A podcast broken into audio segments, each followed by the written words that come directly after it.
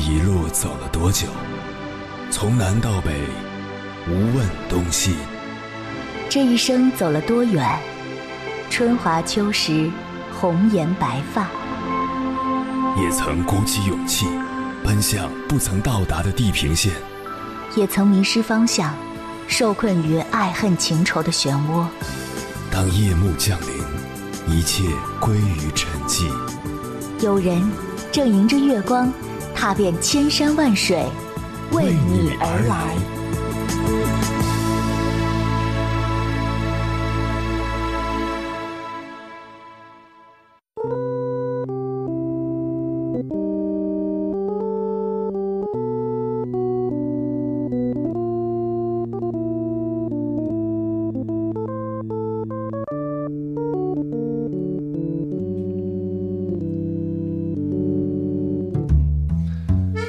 十月二十日晚，今年双十一首轮预售已经开始，预售活动才刚开始，扛过了多年双十一大战的某宝服务器居然崩了。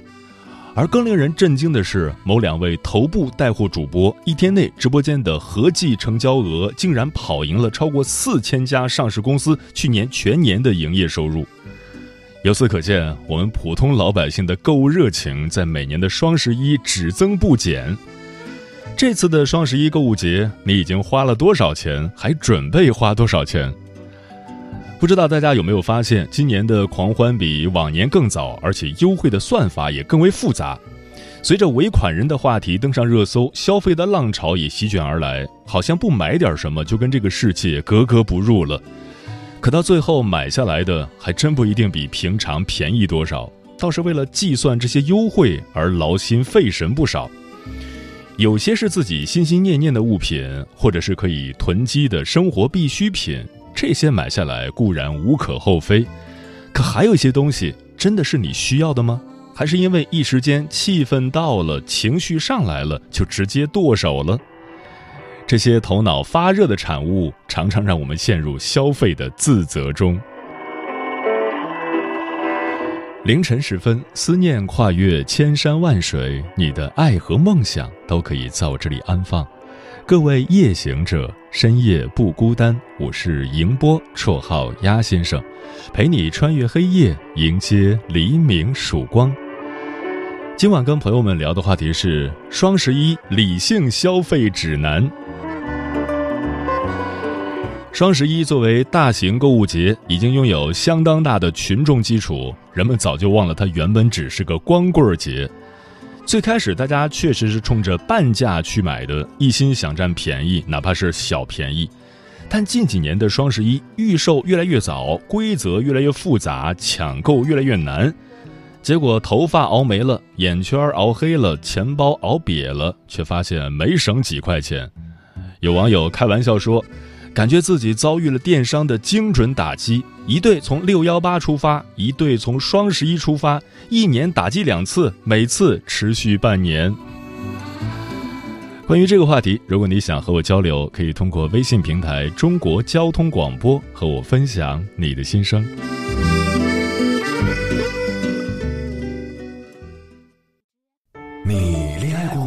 结婚算？俺都有孙子了。呃，一直都单身啊。爱过。你有梦想吗？我希望多拉点生意，给孩子攒点钱。年轻的时候想当个舞蹈家。当然有啊，不过我只想给自己打工。我一直想开个花店。你走过千山万水吗？跑了二十多年车，哪儿没去过呀？我也是个旅游达人，山山水水都看过。还没走过，不过呢，我想以后是不是能够环游世界？追星算吗？从一个城市跑到另一个城市。那你呢？我。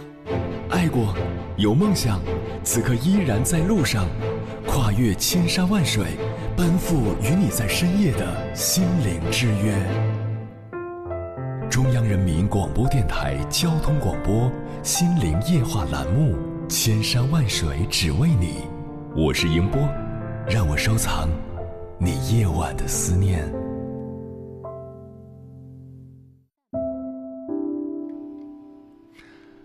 这几天的你有没有和千万剁手党一样熬着夜定着闹钟等着双十一大促开始呢？现在的你心情如何？我问了几个身边的朋友，居然十有八九默契地表达了后悔的心情。有人说：“我发誓，我再也不乱花钱了。”有人说：“眼看又要还花呗了，有些焦虑。”还有人说：“剁手一时爽，吃土一整年。”只不过他们表示自己往年也是如此。本以为省到就是赚到，钱花完了才后知后觉，很多物品只是买了个寂寞。这时就免不了不由自主地发出一句灵魂拷问：这到底是为什么？想做到理性消费就这么难吗？今晚千山万水只为你，跟朋友们分享的第一篇文章，名字叫《双十一如何摆脱消费主义的裹挟》，作者王大拿。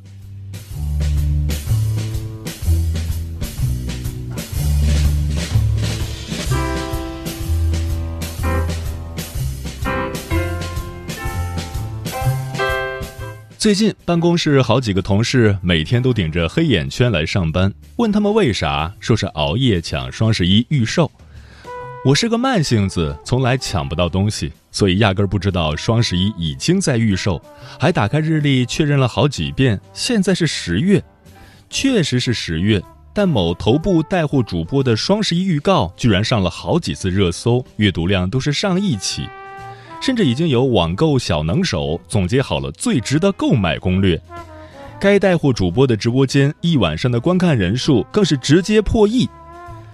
透过现象看本质，红红火火的购物节背后，其实是人们难以脱身的消费主义陷阱。被创造的欲望。在市场经济出现以前，物品是人们劳动的直接成果，商品的生产和交换基本在同一个地方进行。一个东西承载的仅仅是它本身的使用价值。但近些年，我们走到哪儿都逃不开广告，手机玩着玩着就莫名其妙点击跳转到某宝，看电视剧买个会员还得看会员专属广告。坐公交、地铁，抬头就看见海报里有人拿着好东西，仿佛在说“不买不是人”。为了让你下单买东西，广告不止介绍产品，还努力展现一种更好、更有希望的生活，激发你想变更好的欲望。很多人听不得某头部带货主播直播，并不是因为他嗓门大，而是他的文案有很生动的生活场景感。涂上它，让男人欲罢不能，让女生嫉妒。这支颜色是 supermodel 的好看，让人听了就想买。于是，我们对口红的期待不仅仅停留在颜色质地，开始跟更好的生活挂钩。这不一定是我们真实想要的，但广告不断重复出现，逐渐侵蚀人的潜意识，把伪欲望固化成真实具体的欲望。想拥有超模的气场，我必须拥有这支口红。想要像一个商务精英，我必须买一块名牌手表。更可怕的是，广告只是引导购买，并不强制购买，所以这种被制造出来的欲望和需求，完全藏在自主消费之中，非常难察觉。你以为你是自愿购买，但实际上是你脑子里的潜意识在引导你。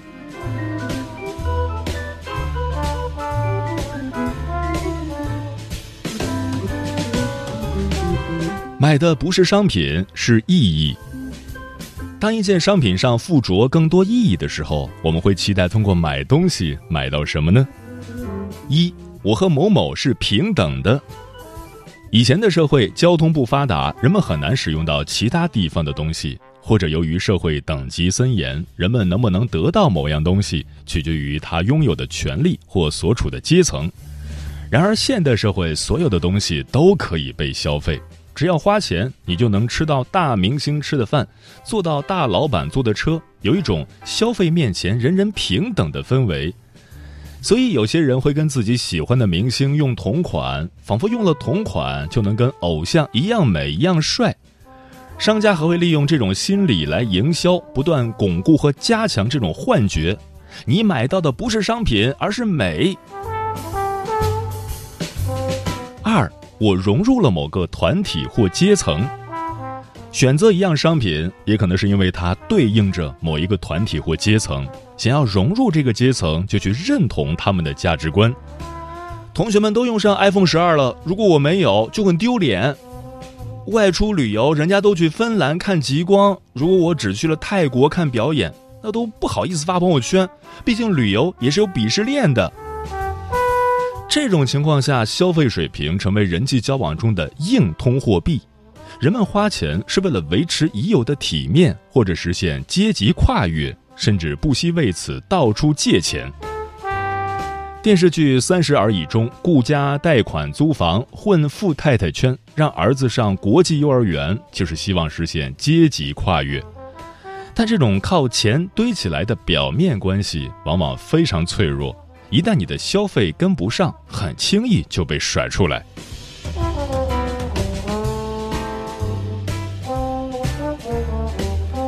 三，我拥有成功的生活方式。消费主义当然不会直接告诉你它是陷阱，反而会穿上各种迷人的外衣，直接打你一个措手不及。其中最常见也最有效果的是一种生活方式，叫爱自己。女人爱自己就要买口红、买高跟鞋、买包；男人犒劳自己就要买球鞋、买表、买车。这个口号响彻每一个节日。伴随着各种剁手的喊叫，比小偷还迅速地掏空人们的钱包。再加上现在的饥饿营销，商家推出所谓的纪念款、限量款，上市之前先疯狂预热，开卖之后人们抢得头破血流，商家赚得盆满钵满。意义之上再叠加意义，商品本身的使用价值早就看不见了。慢慢的，人们就形成一种价值观。只要有钱，我就能足够成功，足够爱自己，幸福直接变成商场橱窗里的展示品，永远有新款，永远需要买回来，也永远无法满足。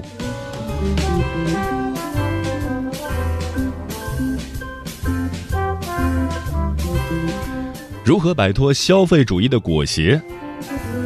消费社会中，商品之间是存在暗示意义链的，比如。买了苹果手机，就想再跟一台苹果电脑；外出办公，就想去配得上电子产品的高档咖啡馆；买了豪车，就需要一个车库，自然就想要一个带车库的别墅。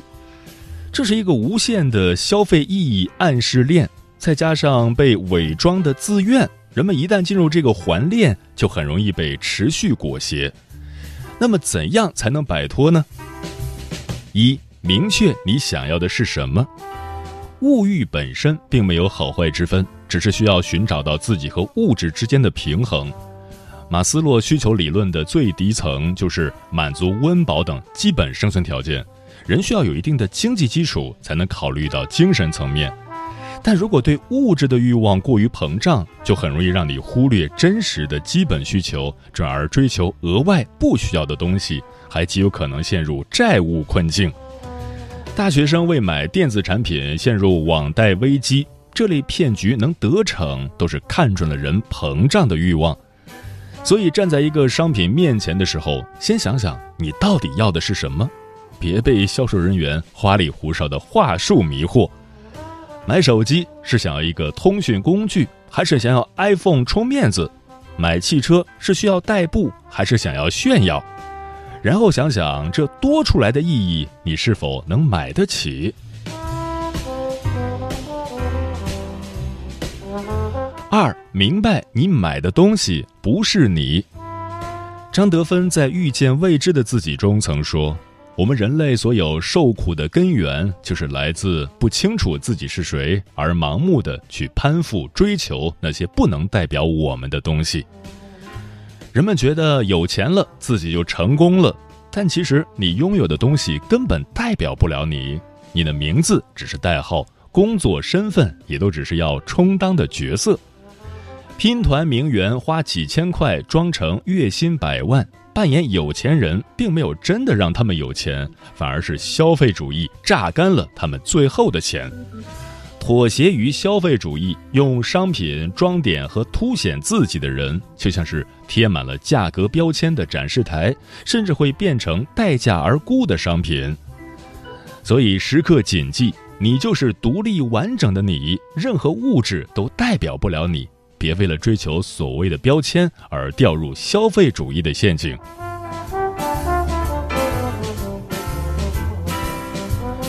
三、关注精神世界，别把幸福感堆积在物质上。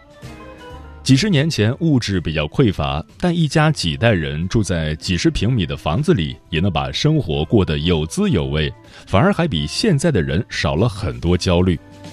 现在全社会要啥有啥，东西坏了就换，旧了就扔，但用物质堆砌出来的幸福感短暂易逝，而且耐受值不断增高。一开始花几千块就高兴了，到最后可能花了几万块，也只是开心一下。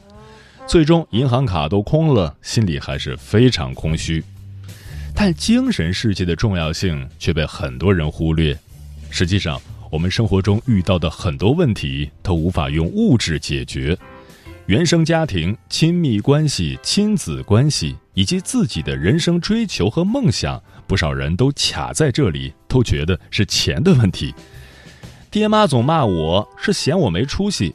老婆跟我闹矛盾，是因为自己赚钱不够；孩子不尊重我，是因为嫌我地位低。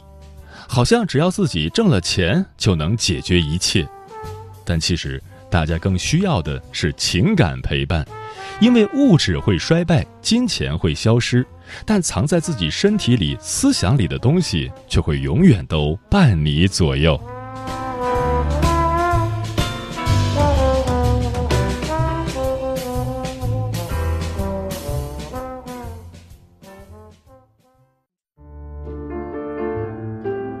有一种思念叫望穿秋水，有一种记忆叫刻骨铭心，有一种遥远叫天涯海角，有一种路程叫万水千山。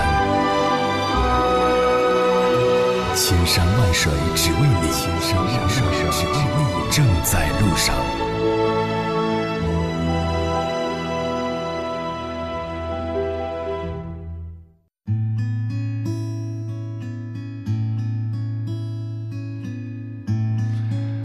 谢此刻依然守候在电波那头的你，这里是正在陪伴你的千山万水只为你，我是迎波，绰号鸭先生，我要以黑夜为翅膀，带你在电波中自在飞翔。今晚跟朋友们聊的话题是双十一理性消费指南。听友红姐说，我从不在直播间里买东西，觉得好吵好烦。需要什么去店里逛一逛，在网上查一查价格，对比一下哪个更划算，一买就可以了。年龄渐长，在消费上变得更加理性。桃子说，今年双十一买了自行车、洗发露、沐浴液、身体乳，刚好这些都没有了。自行车是上班刚需，地铁太难挤了，也不算冲动吧，确实便宜了不少，我觉得挺好的。水琉璃说：“今年我买的有些多，主要是厚衣服、裤子，还有长裙。吃的也有一些小零食。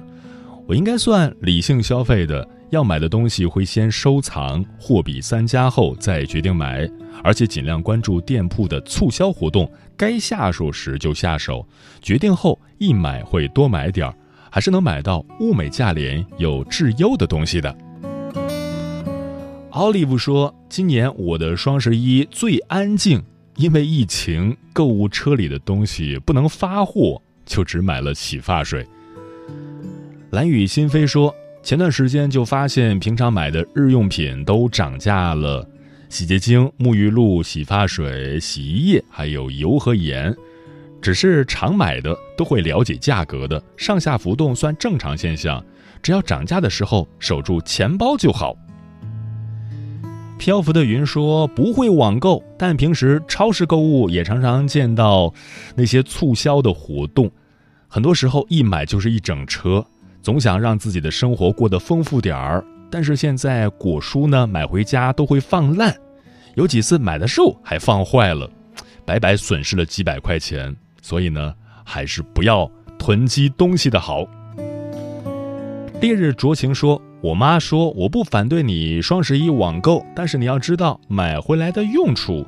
你扔掉的口红，还有没打开包装就过期了的那些东西，你觉得有用，但是有的连包装盒都没有拆，这不光是浪费钱，也是对商品的浪费。”嗯，想到了一句话：“有权消费，无权浪费。” C X 三三零说，之前因为双十一买了笔记本，还挺好用的，用了四年还可以。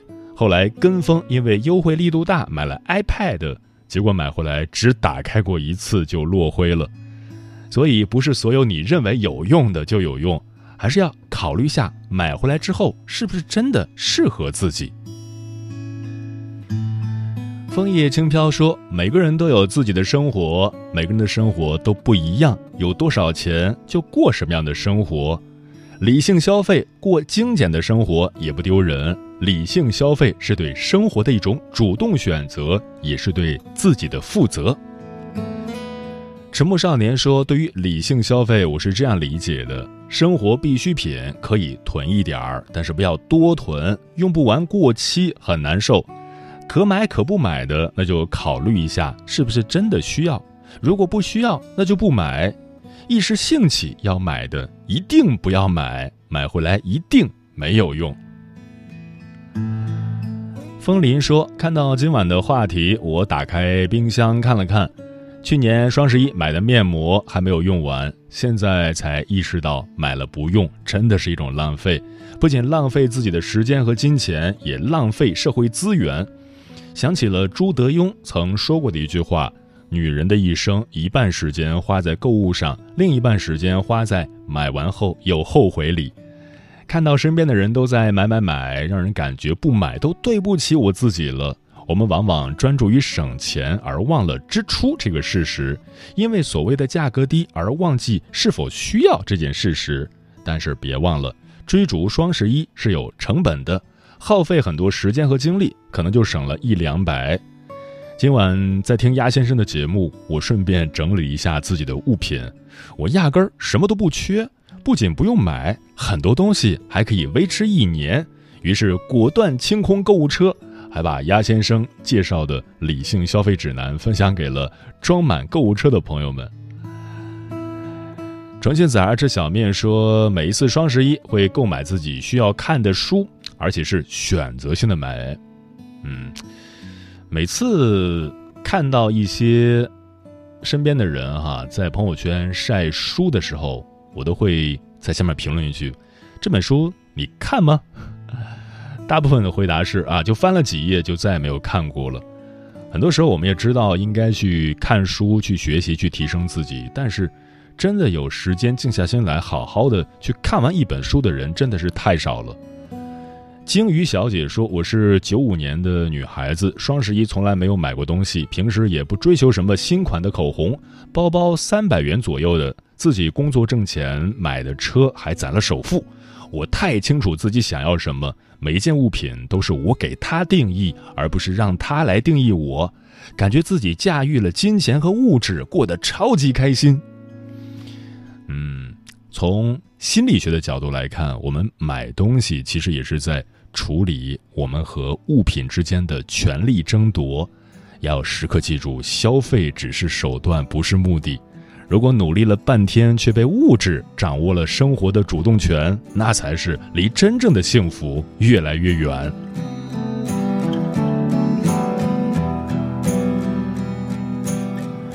车灯亮起，看惊喜。下班的人，蓝色的雨，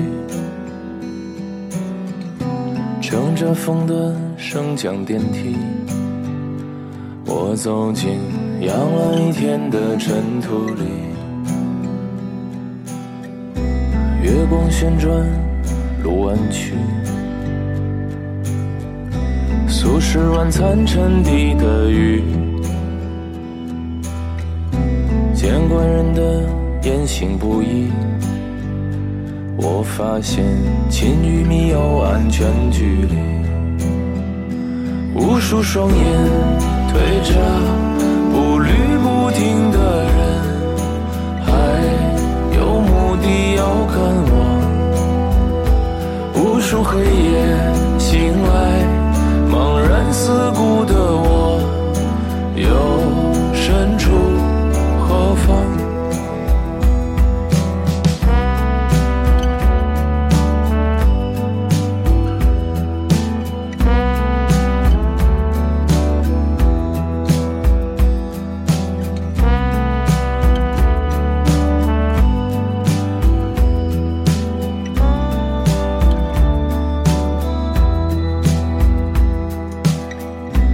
时代过剩窥探欲，不被凝望始终负气。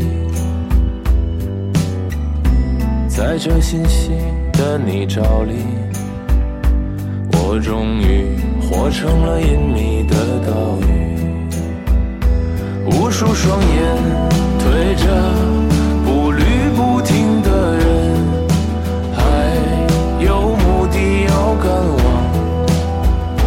无数黑夜醒来，茫然四顾的我，又身处何方？我不可疗愈。感谢消费转移，奔走已揣度在在滑向虚无之前，这潮汐，感谢娱乐时起代，